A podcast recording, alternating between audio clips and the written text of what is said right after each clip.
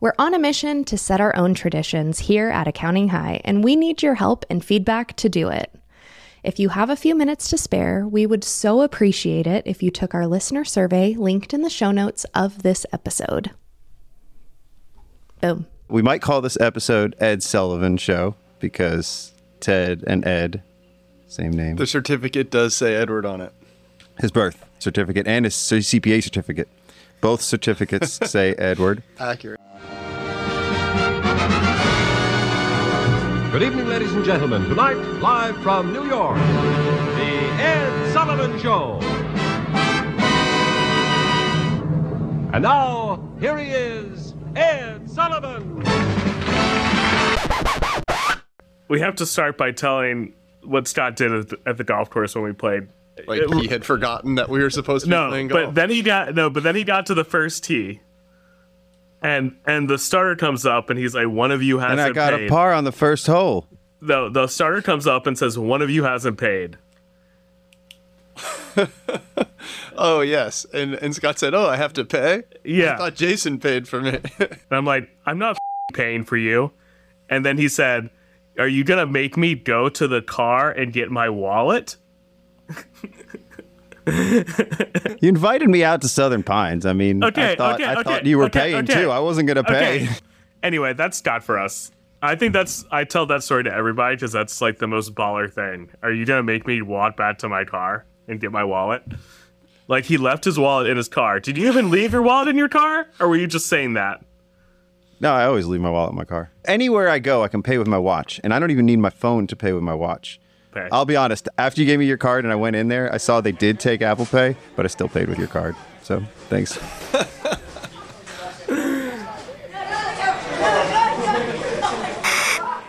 May I have your attention, please? May I have your attention, please? Greetings, students. Alex Miles here, your friendly front office lady here at Accounting High, and these are your morning announcements. Scott and Jason are joined by Teddy Sullivan in today's episode to discuss his journey with purchasing a firm, his advice to those looking to purchase a firm or possibly expand their firms, and why exactly Scott believes that the pain of change is greater than the pain of the present. Are you interested in finding a pricing and proposal software built exclusively for accounting professionals? Well, you're in luck as we have a special shout out to an app we think you'll love. So now I think it's time to sit back, relax, and open your mind because class is in session. I repeat, may I have your attention, please? This is another public service announcement brought to you in part by Accounting High the views and events expressed here are of the next generation of accounting and tech professionals leading this space. The events and suggestions are not to be taken lightly. Children should not partake in the listening of this podcast. Anything else? Yeah. So without further ado, introducing the star of our show, Scott Scarano and Jason Ackerman. We're gonna have a problem here.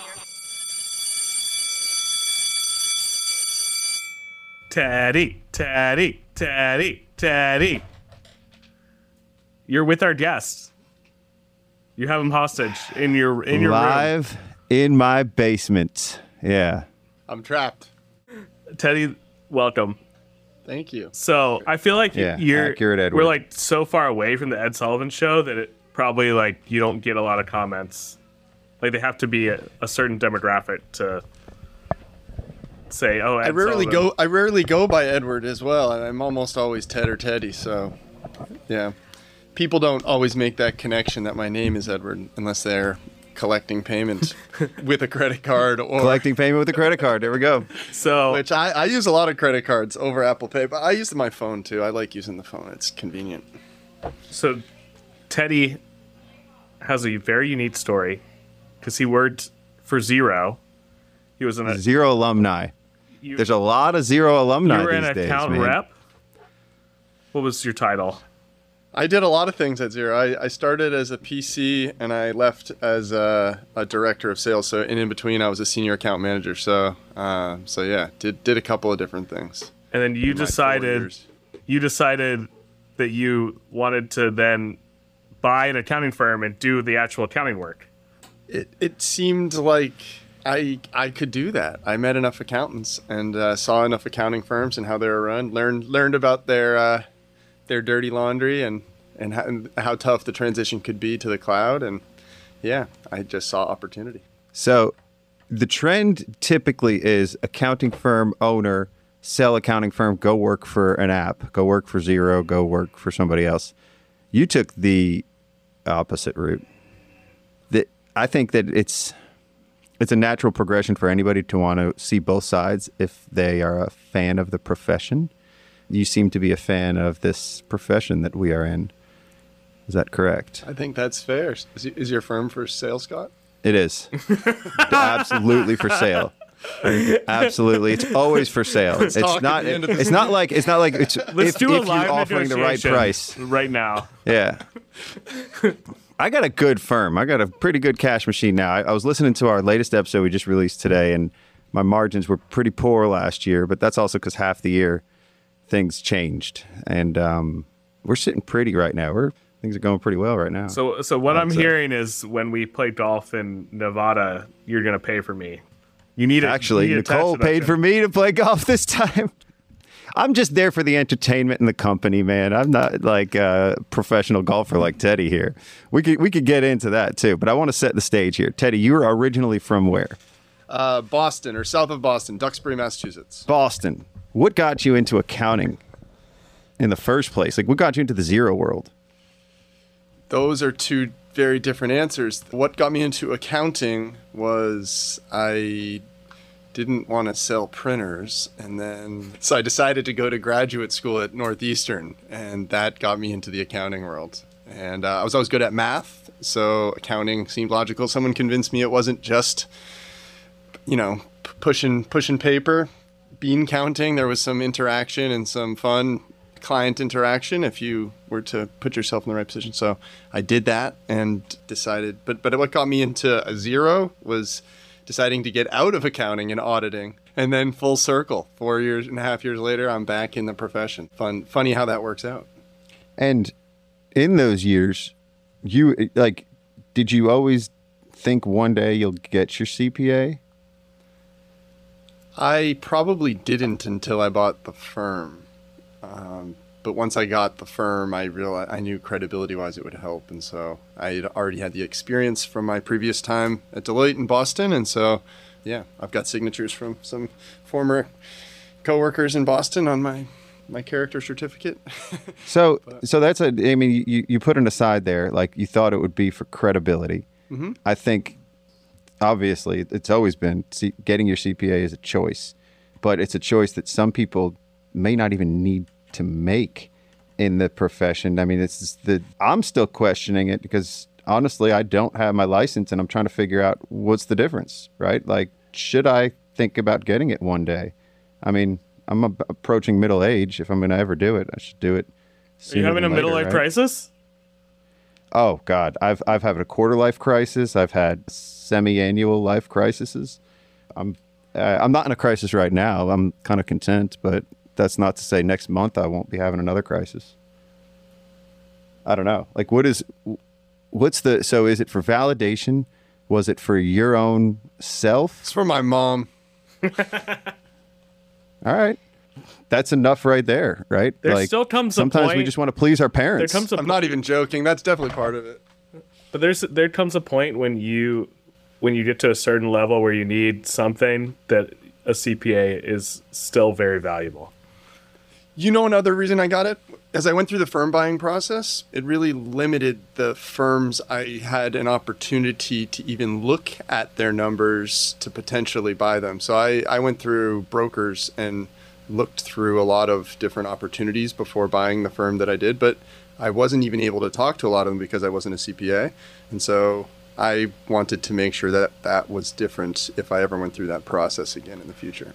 So I'm interested. Talk about so you you decide, hey, I want to buy a firm. Talk about the process of how you went about buying the firm, what you were looking at as far as the type of firm that you wanted to buy. There were a couple of metrics that were really important to me. One was percentage of revenue going to the owner.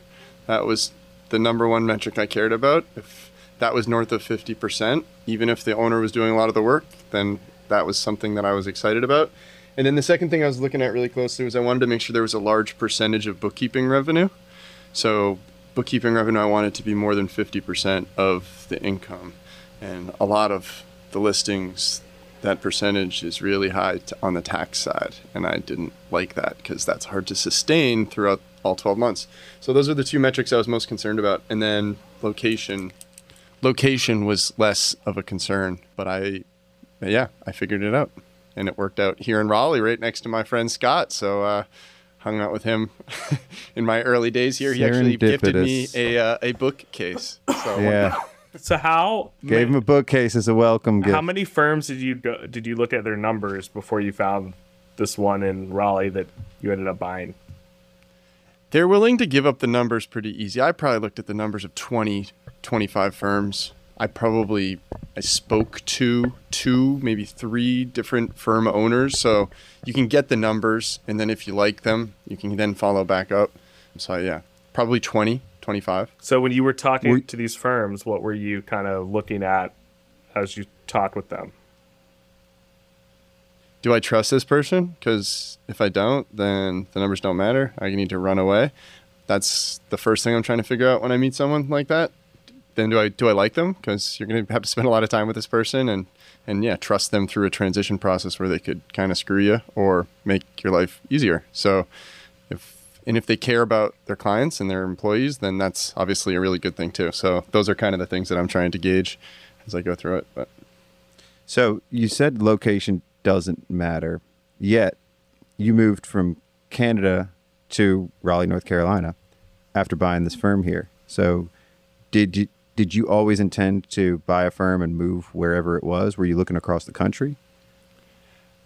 I had aspirations and still do of having totally remote firm or the opportunity where some employees can be totally remote.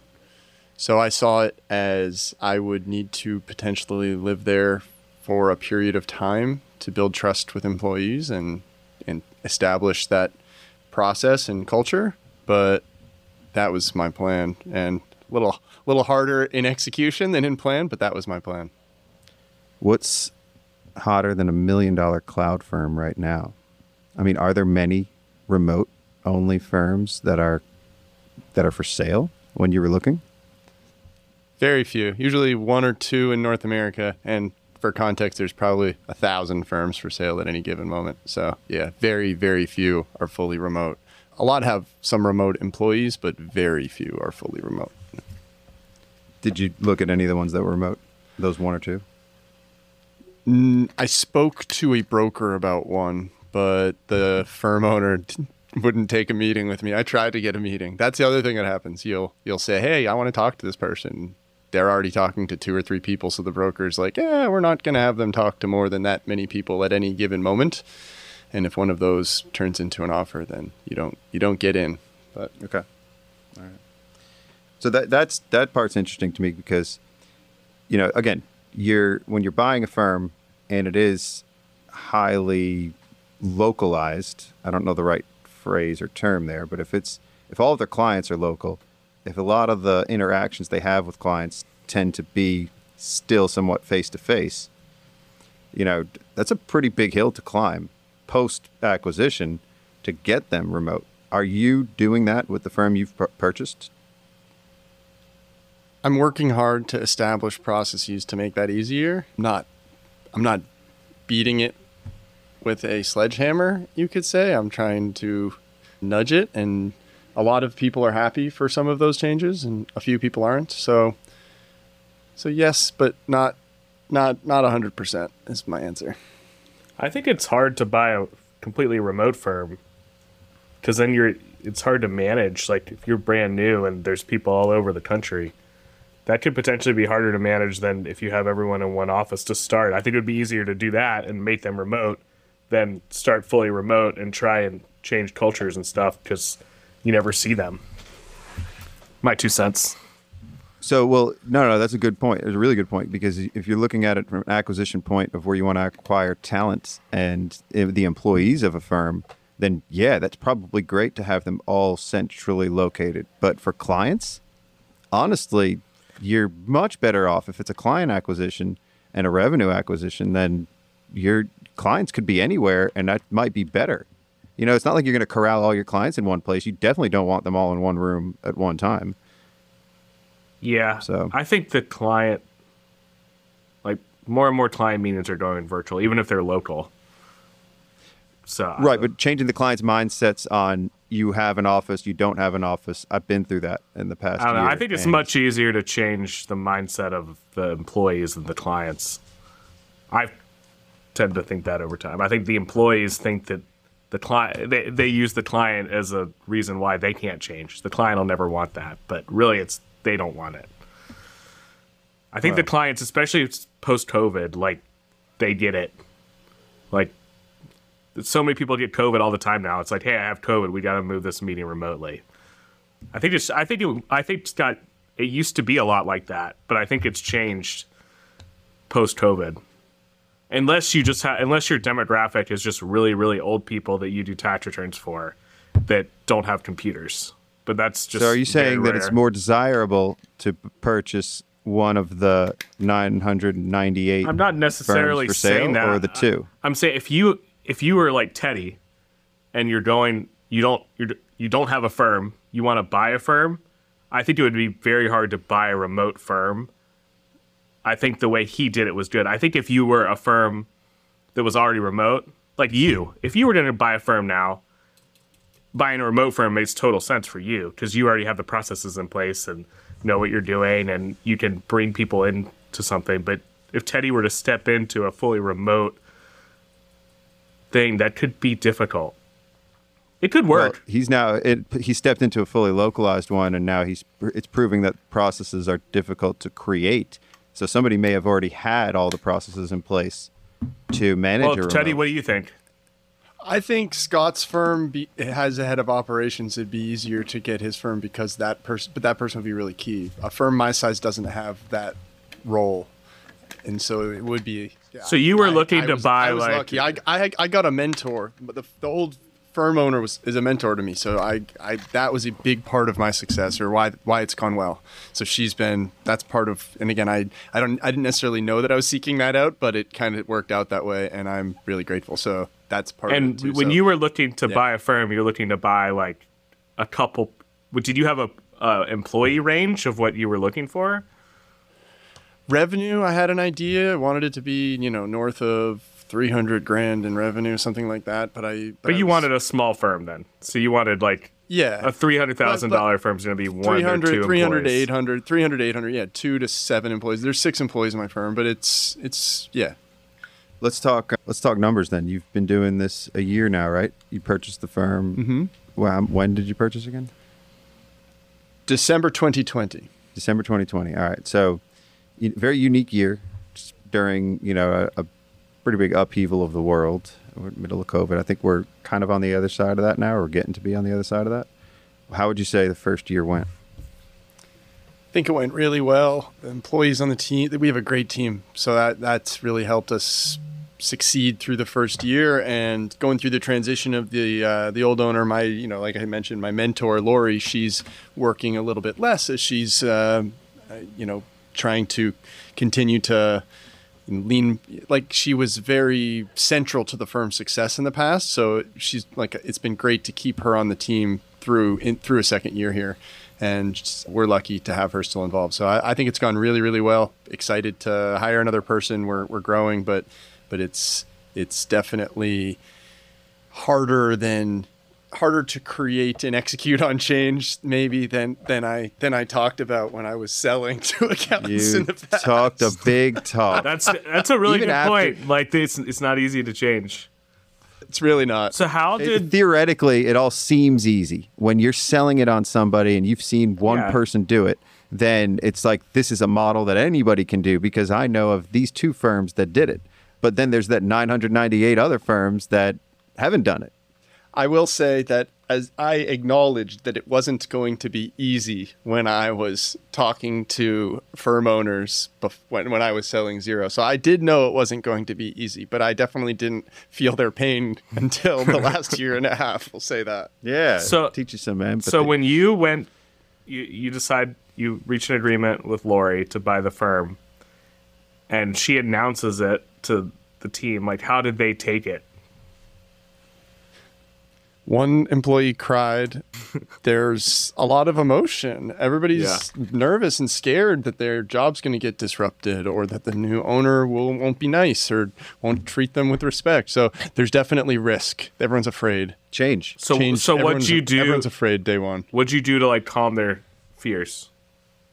They went out to lunch with Lori, and then I came back and met them at the office in the afternoon and just met them that first day. And it was right before Christmas. So it was the week before Christmas in 2020.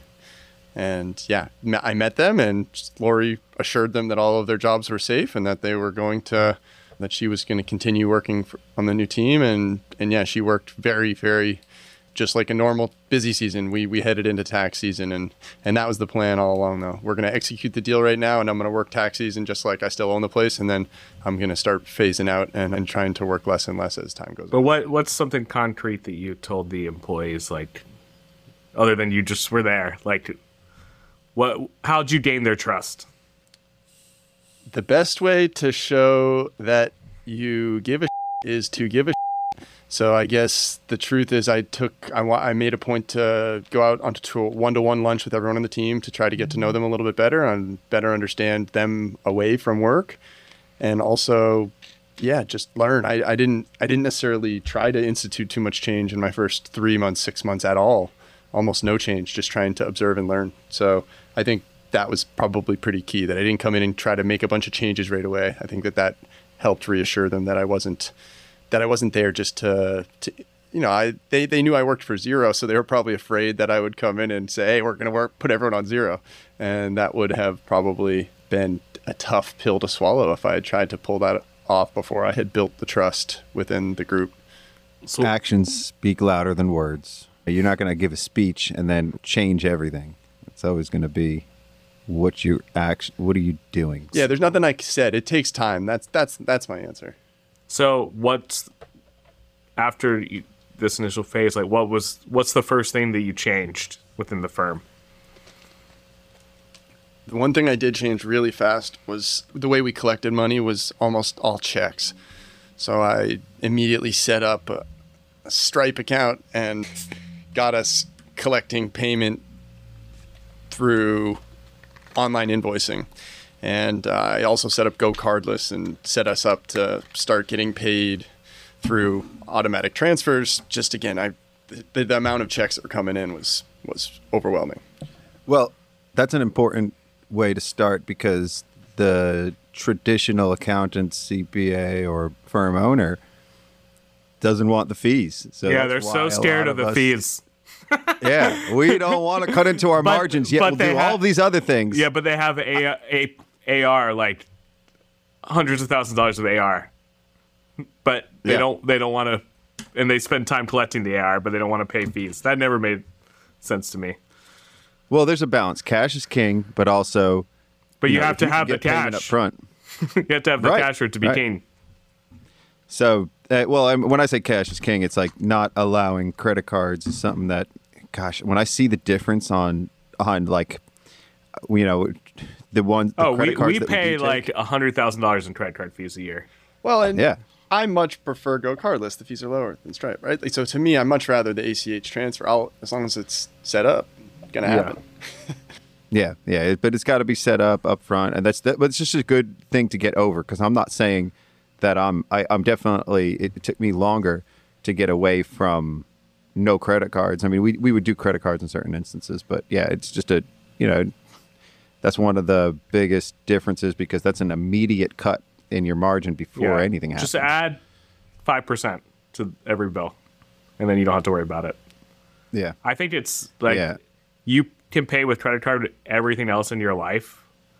Like, I don't think it's good customer service to not accept it. Like, it's just raise your fees.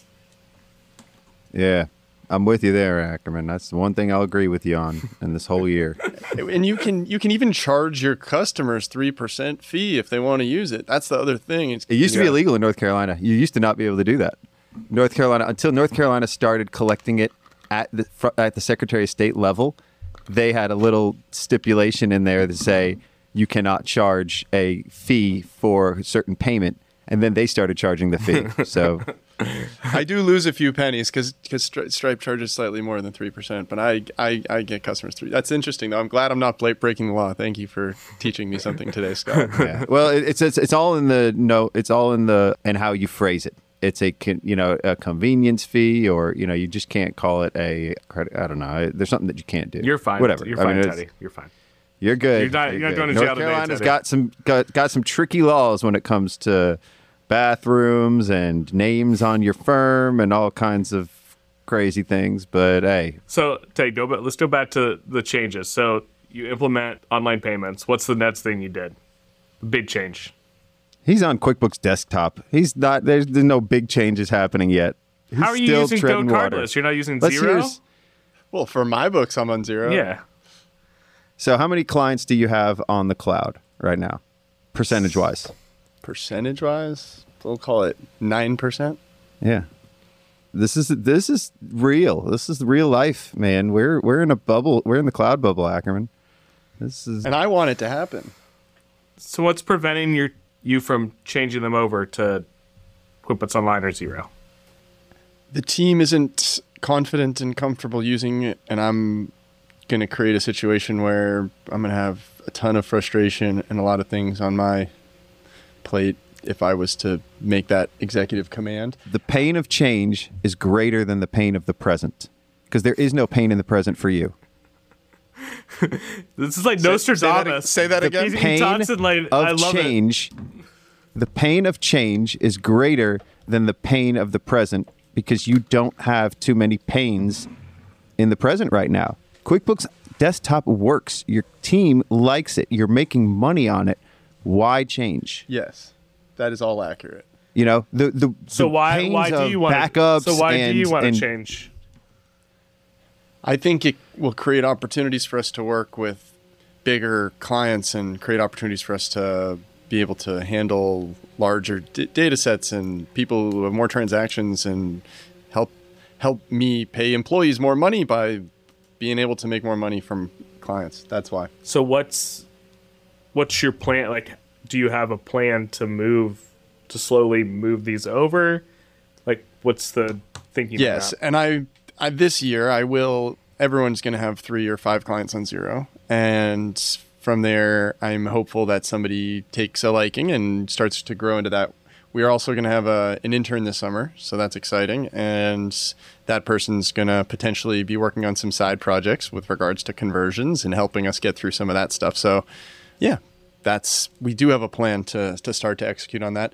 Last year, the firm owner uh, was still here. We are going through a ton of change, and I didn't I didn't feel comfortable necessarily pushing that change just because there was severe resistance, especially from the old firm owner. But she's a little more removed from things now, so I think that there's more of an opportunity to to yeah, just make sure I approach it tactfully. But but I'm gonna I'm you gonna have a it. plan. And it's a multi-year plan. I think that's smart. I think a lot of times new owners they come in and they're like, I want to change everything like right now, and that's not. It's normally not the best thing to do unless you just want to fire everyone or unless you want everyone to quit and just have just start all over. you're going to lose at least one gr- great employee. Exactly right. And and those people can and will learn it if you give them a little bit of a little bit of rope, but then at some point we'll push a little harder. But I want to be smart about it. And I think that doing it last year wouldn't have been smart. you can you know well you can't really force change upon people so Well, you you know, can, there's but it's just he he could go Can't in he- really. He, could have gone in and been like, "Hey, we're converting everyone to Xero. Like, deal with it." The old owner would have would have quit. so what about new clients somebody comes to you and they're on quickbooks desktop have you converted anybody new or have you taken on any clients that are on the cloud We have. We've taken on a few. A few of our newer clients have been open to that, and a few clients that we work with in Massachusetts have been open to that. So yeah, we've newer clients. It's much easier. It's and also existing clients. We have total control over a lot of them, so we'll be able to switch some of them. We're going to target clients who we don't do payroll for first, and then build from there. Yeah, if you're doing all the books internally, like it's really easy to change because they're the client's not touching anything. So that's an easy conversion to do. 90% of our clients were doing everything. So if we wanted to, to move everybody, it, it could happen pretty quickly. Yeah, so it'll just So- take time. You just have to get buy. You have to get that buy-in from that main first person, and then they'll start telling everyone else, "Look how it's saving me so much time." It's just going to take a little time. It'll take a few years, but it'll be worth it at the end. Exactly. May I have your attention, please? Is that Nicole? Hey, Scotty. we got a caller on the line, Miss Nicole McKenzie of Momentum Accounting, and she's going to talk to us about Go Proposal, a product she's been using for several years now. Yes, I love Go Proposal. It changed my life. It will change your life because literally you're going to make more money. Price consistently and end scope creep. Go Proposal is the only pricing and proposal software exclusively for accountants and CPAs. There's tons of proposal softwares out there, but it's actually a pricing tool. You can price based on a client's revenue range or the number of bank accounts, the number of employees. Since we brought on Go Proposal, I've been able to delegate sales to someone else on my team. It's really easy to put it together proposal in like five minutes. They say on average, members experience 33% increase in profits by using their pricing tool. Nicole, did you increase your profits after you started using Go Proposal? Absolutely. So the biggest thing is scope creep. Before Go Proposal, a lot of times it was a handshake deal. It'd be a fixed fee, but what was included in that was pretty unclear. Go Proposal gave us a very good foundation in terms of what the actual scope is. If a client requests something out of scope, we can come back and give them a price for that extra project. So we're not giving away free work. It makes repricing so much easier because you just go back, change everything based on the current number of transactions, current number of employees, because their volume's probably changed over time, and then it spits out a new number. So it's like really easy to show here's where you were when we started, here's where you are today. It's that roadmap and a way to anticipate different services that you're going to add on. Consistency in pricing is so important, especially professional services. You're not actually negotiating on the price, you're negotiating on the services. You just reduce the scope and then it can align with their budget. You can still value price, but at least you have the base scope. And then if you want to move it up or down, depending on how price sensitive that you think that prospect is, James Ashford was a magician before he was a software developer. And he really was. the sales process is very much a magic trick sometimes. And if you could really wow them and give some showmanship with the proposal, they're more apt to pay more money. You're going to have higher profits. Go check out Go Proposal. Price consistently, sell more confidently, and minimize risk with the client engagement software that enables your accounting business to grow even more profitably. Go Proposal by Sage. Check it out, goproposal.com. Thanks, Nicole. Thanks, Scott. This was fun. Go Proposal powered by Sage. So let's go back to mindset shifts. Pre CPA Teddy was already ready to do another acquisition before the first year was even over. You were pretty deep into, I'm going to acquire this firm. And then if it wasn't that one, I'm going to acquire this one. And I'm going to, you know, you were very, very hungry. You were anxious to change things. I'm going to buy all the clients' scanners. I'm going to do all of this. You were eh, like, it, I was, it was inspirational for me to hear all of this talk. I was, uh, you were convincing me that, uh, like, this was the way. And, um, what the f- happened to you, man? Like, it, the, it's, I think it immediately, when you got your CPA, you went from a CEO to a CPA. And I'm not saying that in a bad way or a good way, but it's almost like you got more realistic, you got more grounded the second you got the license. And it might not have even been that. It could have been something totally different. And I'm just drawing conclusions, but I'm going to speak very vaguely about the two opportunities Scott's talking about since I have signed non-disclosure agreements. Is one of them not gonna Scott's break- firm? One of them uh, may or may not have been within Scott's network, and one of them was not in Scott's network. It was a pageant firm that he decided not to buy, but that I don't think that's the point. It wasn't the point of buying a pageant firm or whatever firm you wanted to buy because you haven't made another acquisition, but you did go pretty deep in that I got, process. I got really deep with a different firm, and it almost happened, but didn't. But that was a decision by the other side. So oh, interesting. Okay. So that being said, I'm pretty grateful. I think that that there's this tax season would have been wild if I had a second firm on my plate, and I think I'm grateful that it didn't happen. But everything happens for a reason. I learned a ton going through the process a few more times, and and that hopefully does eventually happen. But I was excited to to learn more and and yeah, meet some smart people and and see how they ran their firm. One of the, my favorite parts of going through the process, even in the failed attempts, was just learning about how other firms go about their business and and it's fascinating to see the different ways people package up and sell similar services, whether it's bookkeeping or compilation agreements or engagements and stuff like that. So just Write up. write up, CAS, bookkeeping, six names accounting. for the same thing. And Yeah. you can charge different prices if you sell it differently. So that's that's yeah, fun. it's all in the packaging. it's all in the. So what are you most productization of it. excited about about your firm going forward? Using more Xero with clients, truthfully. And I don't want to be too big of a Xero homer, but that's the truth.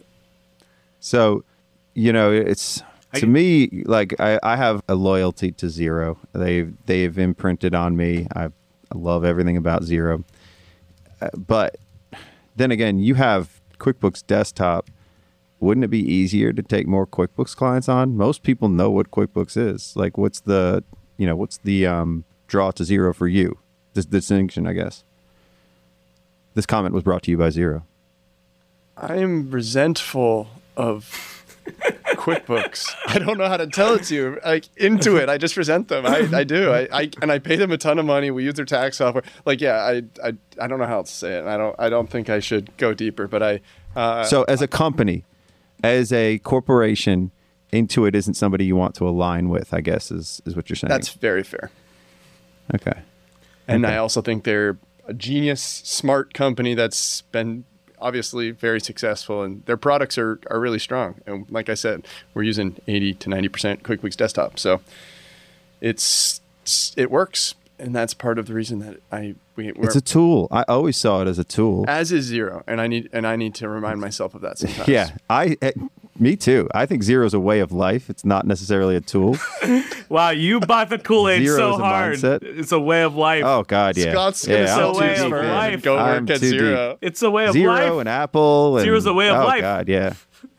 It is. It We is. play we play golf with Dave Emmerman as well. By the way, he, he's we need to get uh when we go to engage. We need when ben, we need to tell Ben Richmond that Xero's a way of life. Dude, I just saw Ben last week. Ben is a way of life too, man. He's he's he's he's healthy now. He's looking really good. He's got he's lost a bunch of weight. He's you know, it's just he's got a good way about him too. He's he's Teddy, are he's you going to of a mindset engage? shift. Are you going to ASCP engage? I'm not. Is it in, in Vegas there? Yeah. I haven't booked a ticket yet, but I, I that could happen. Ben Richmond actually, Scott I, and I have gone on sales calls together. So yeah, definitely somebody who I've, I've worked with a, a bunch, and We got to get Ben on. So here's a recommendation. I- I, think we can have some great conversations with him. Here's a he'll get you some viewers. Some people will click for him. Yeah. People love him. Accountants just love him. He's he's he's well that that New char- Zealand accent, individual. like uh, sexy. Okay, here's my. And he is he's smart too, but he's he's not he's not crazy. Let's call him. top. We, we can get him Get him on, on the, the line phone. right now. yeah. we're like Donald Trump. Just get him on the phone. Okay, Teddy. Here's a suggestion for maybe to help get this change going slightly faster. You need to take one of your people, take them, send them. You can go with them or send them to one of these conferences, and let them see it. You going there actually does no good because you're already bought into Xero. So that it's like you're just learn. You're just you're drinking the Kool Aid. You need to send someone who's not into Xero. You have to have What a if, I, what if. I use my two tickets and sent my my the two two? Yeah. Yeah, You- I you think have to that have a, a I product think that champion would at be a firm. better Ooh, I like spent that. of time than you going. Not that you you going is more for networking and meeting other Xero firm owners and stuff, but for them, like the actual seeing Xero and how it works and learning other people, I think that could get some buy-in. I like I like your thinking. Engage is also a great conference because they have like 200 vendors there, and there's always like new stuff that you've never heard of. Like that's where we actually found out about Xero and Gusto and all stuff 10 years ago when they were first starting out. So I that's why I go to Engage, like just the vendor space, like the CP stuff. I'm just I'm like Scott, don't do that. But the vendor stuff is amazing.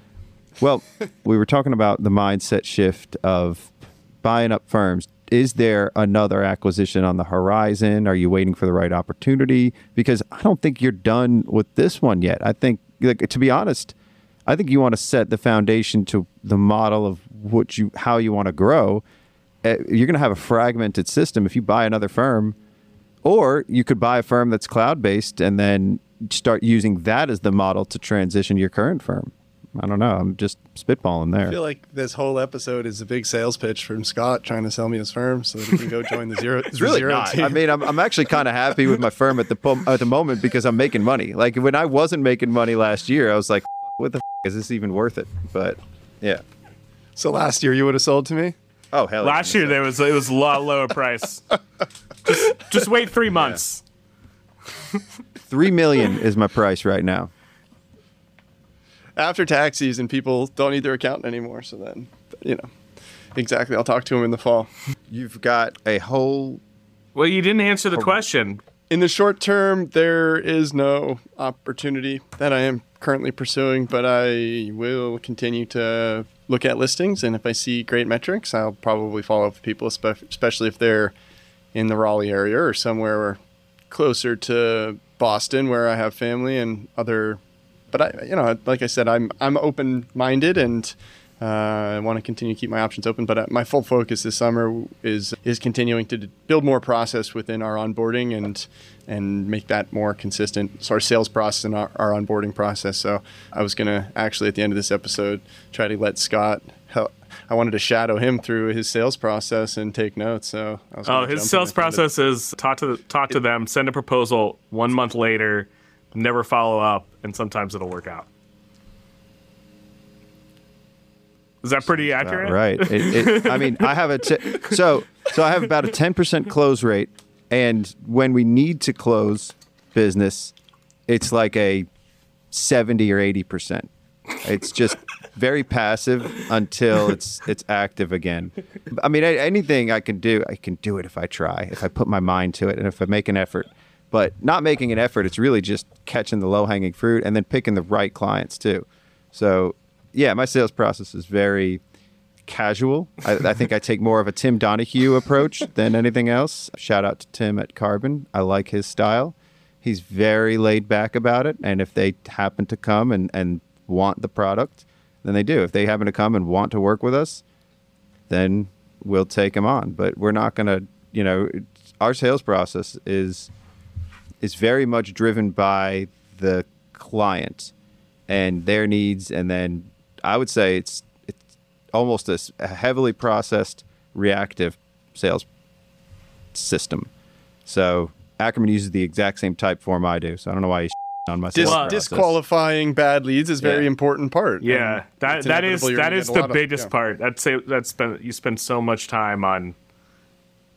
I mean, You- after you that, can. Ackerman, I'll be honest, after they filled out the type form and you find that they're a qualified lead, it doesn't take that much effort to close them because they've already spent 10 minutes filling that out and they want to meet with me.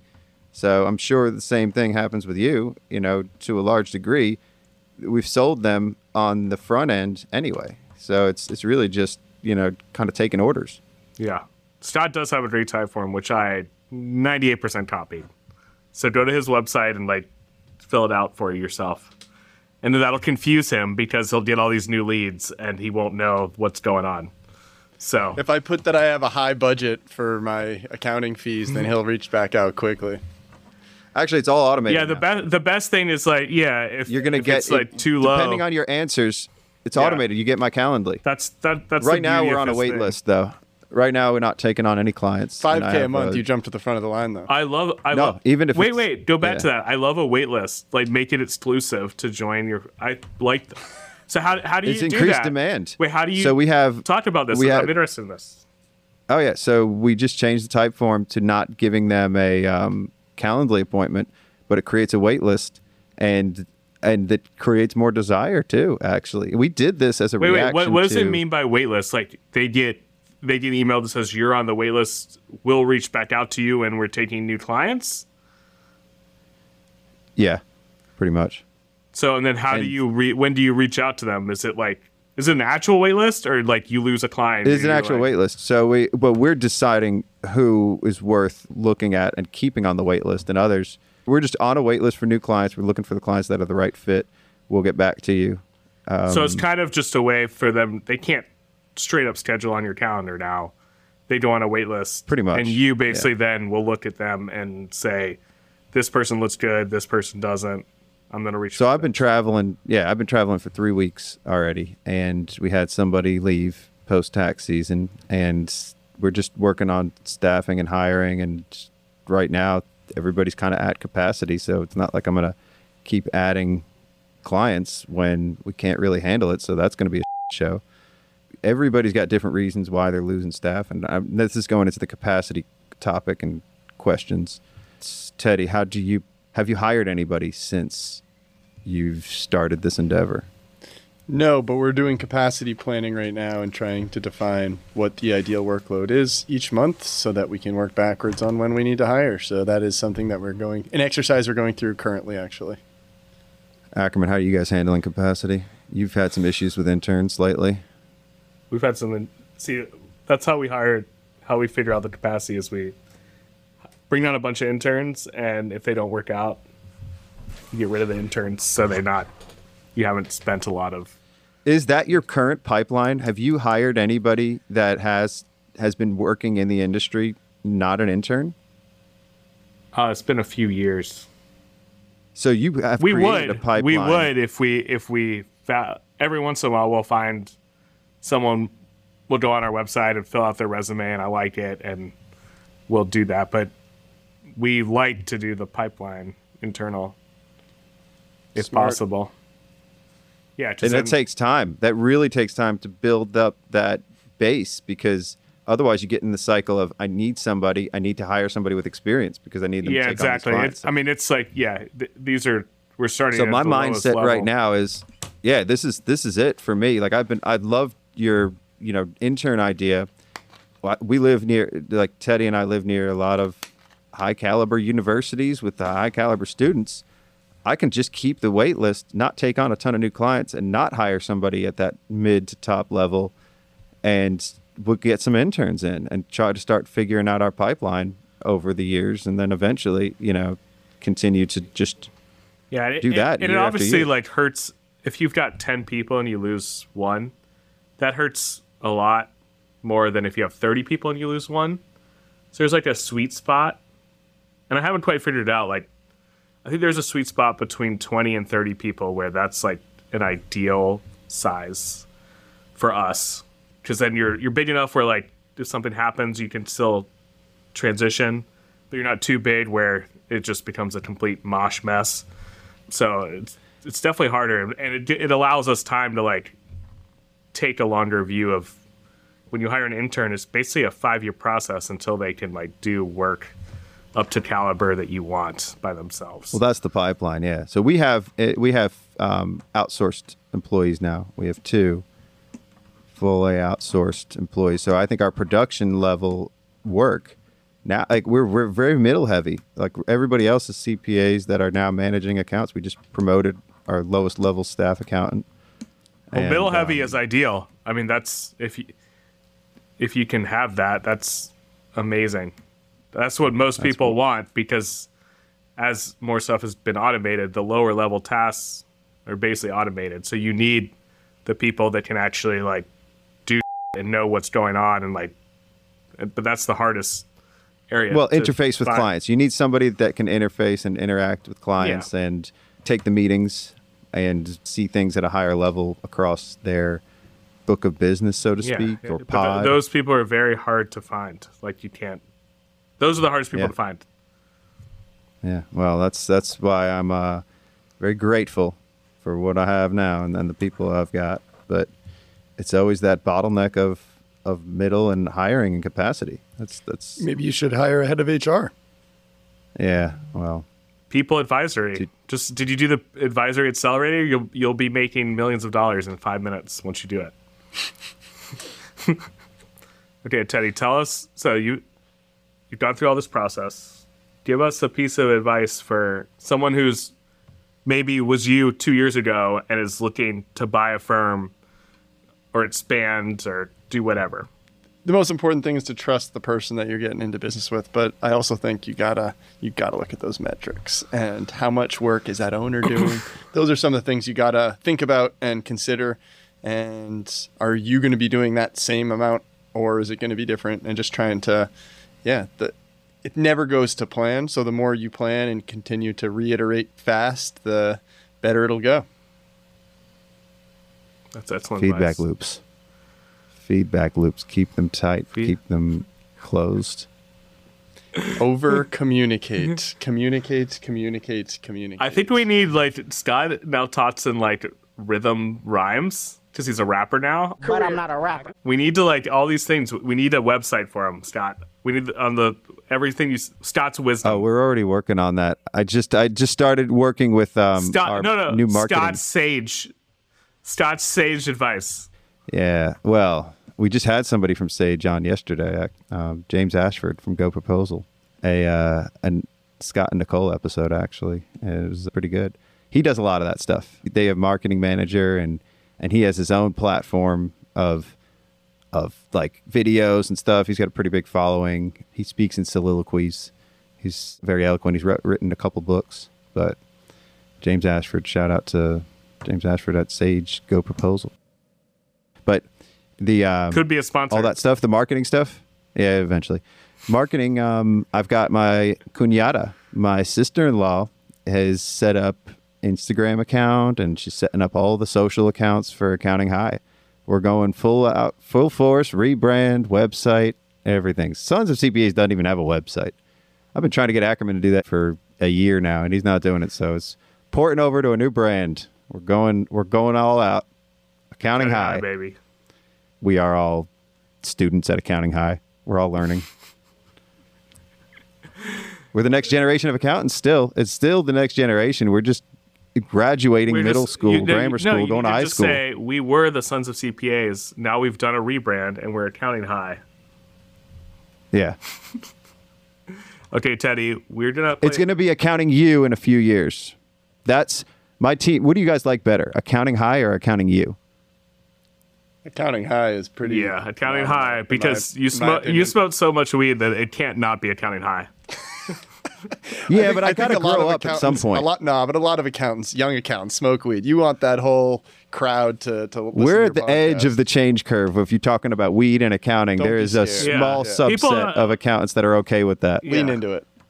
I can lean into it for sure The, and I- the and I have older generations aren't listening to the podcast anyway. You're you're trying to speak to the twenty to The next twenty to forty. You got it exactly. I think accounting you is a little bit more prestigious and established, and I think could be a No, it subset of sounds the stupid. brand. I would never click on that. Yeah, click on exactly. so, accounting high. Thank so this you. is so interesting. Okay, though. no, no, no. I had all of my team on yesterday, and they are strongly in favor of accounting you. They s- like my operations Yeah, manager. and guess what? They're not and- firm owners. They're not your demographic. So Exactly, exactly. So, They are accounting you risk is a averse. sub brand. They- It's a subset. It's a, matter of risk tolerance. So we're gonna we're gonna eventually have CPA study courses and and different educational material, and that's gonna be also in accounting you. the So accounting high, like when we make the movie, like who's gonna play you?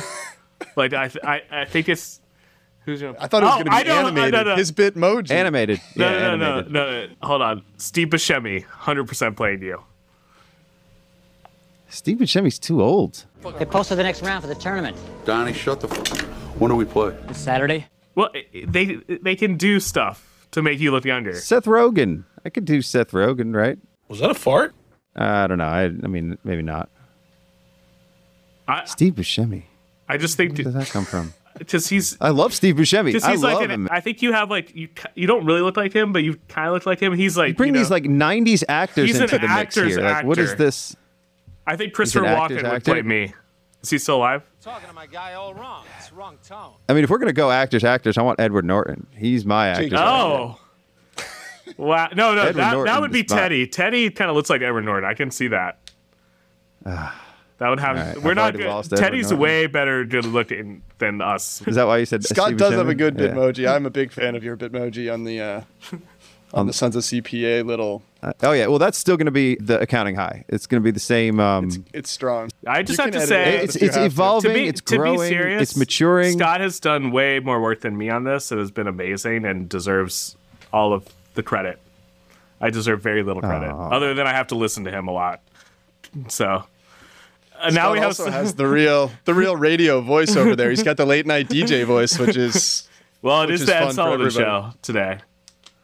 All right, True. So, True. so I should start asking you guys questions. So I, I knew nothing about this world in the beginning. I've so gotta actually go. You did kind of So, you did no, kind of no, keep me aligned are and you help me are out. you trying to buy some firms this year, or what's your No, plan on that? we don't- he will never buy a firm. we just. I wouldn't say never, but that's just not how I want to grow. How about you, Scott? Oh, oh, I don't think I would buy a firm, but I've always been against grow by acquisition. I've always been natural growth and regular progression because it's cheaper. I don't like to pay for stuff, dude. I am. I don't even like to pay we for golf. know. I don't like to pay for things. So, you know, to me, I've I've never seen that as a and honestly, I did acquire my firm, so to speak. Like I did buy it from the prior owner. So there's there's that, but I don't think that's the way I never really did outside of that. Like we grew naturally, right? It was ninety thousand dollar firm. Yeah, I think like the way, but like for firm. you, it made total sense. Like, it's very hard to just start from nothing. So buying a firm is a good way to get in the door and get business and grow. I oh, for Teddy, yeah, for sure. Yeah. but for for you teddy like it's it's it does kind of make sense since you've got you've got the mindset because it doesn't it's not for everybody an acquisition is definitely not for everybody and and growing slowly It's is very not for hard. everybody either Acquisitions are hard because I mean, you just acquired, you went from nothing. Like, you try to merge two firms with different cultures. It gets very hard and complicated as you go. Who were those two firms out west who merged recently? there was one there was i mean there's some, some big big mergers Cloud there's also merger. summit cpa wasn't a merger they they got acquired by a traditionally larger firm a regional firm in st louis summit cpa i forgot anderson i think was the name of the firm that they got acquired by and then you had kenji and um, matt at acuity Okay, Kenji and Matt. merging or kind of merging with Catching Clouds, but Catching Clouds, this was an up move for them. So they merged into Acuity. So it's the brand is still Acuity, but it was an equity deal, and now they have you know multiple people at the round table, and I think that's kind of what I'm looking for too, because it's time for me to evolve as a person, and I can't do it alone. So I'm I'm ready to have partners. What's the skill set that you're seeking in another partner, Scott? It's a good question. So I'm looking at somebody that aligns with vision, but I am very much a visionary. I don't have any of those integrator characteristics. I can't take things beyond, you know, sometimes I can get things to the 50 yard line, but usually I get them, you know, just to the 20. And then somebody else can take it the rest of the way there. This podcast, I he's took the to the punter. goal line. He punts the ball. Yeah, I took the podcast. No, I'm the And somebody- returner, and I was the returner when I played football. I was the return, but I, I but you don't normally think take I a knee. You take a knee in the end zone and just. I never took a Bring- knee. I bring- never took a knee. Teddy, this has been amazing. We'll play today. golf soon. Before we go, Teddy, where can we follow you if someone wants to follow you on LinkedIn or Twitter or wherever? I am on LinkedIn as Teddy Sullivan. I work for Human Resource Partners in Raleigh, North Carolina. Google me, search me. And if you have any- human-resource-partners.com is our website. HRP. And if you uh, want to complain about Xero, just send him an email too. He'll pass it up. I will forward that right on along to an old friend. That's what I'll do with that email. Shout out to Xero's a this has been good. too. I feel like Teddy could. Fun. Teddy could be a third wheel with us. We should just. He's good. Chop it up. The This first week, episode of Accounting High, you have to be smoking a blunt like Joe Rogan and or Elon Musk. I mean, all the big boys do it. You know, the Sure. first one for accounting high, I will come up and smoke with you. You have Oh, to, wow, I really? think. You'll I, get I'm, high I'm not gonna actually like. I'll Don't do I'll it in North vape. Carolina. It's illegal here. Do I'll it in a state where it's legal. Do it in a state where it's legal. Dave Leary said that eventually people will want to fly out and do interviews with me in person. He says I have a very engaging way about me that I can get anybody to talk about anything and let their guard down and, and let their hair down. Um, You're like Oprah of the accounting podcasting. that Oh my god, the Oprah of accounting. Put that on the put that on accounting high. That needs that needs to go I on the kind of, t-shirt. I, I don't know. There- There's, it's got a ring to it. Yeah, the the big O. okay, Oprah will play you in the movie too. Done. She, she I can love do it. that. I love it. Can you be Viola Davis? I don't then? think you can afford Ackerman. Oprah. If, if I'm Oprah, can you be Viola Davis? I would love to be Viola Davis. All right, I Well, gotta she can bounce. be you. Teddy, it's been a Have fun pleasure. at We'll your play team soon. Yes. Talk soon. Have a good one.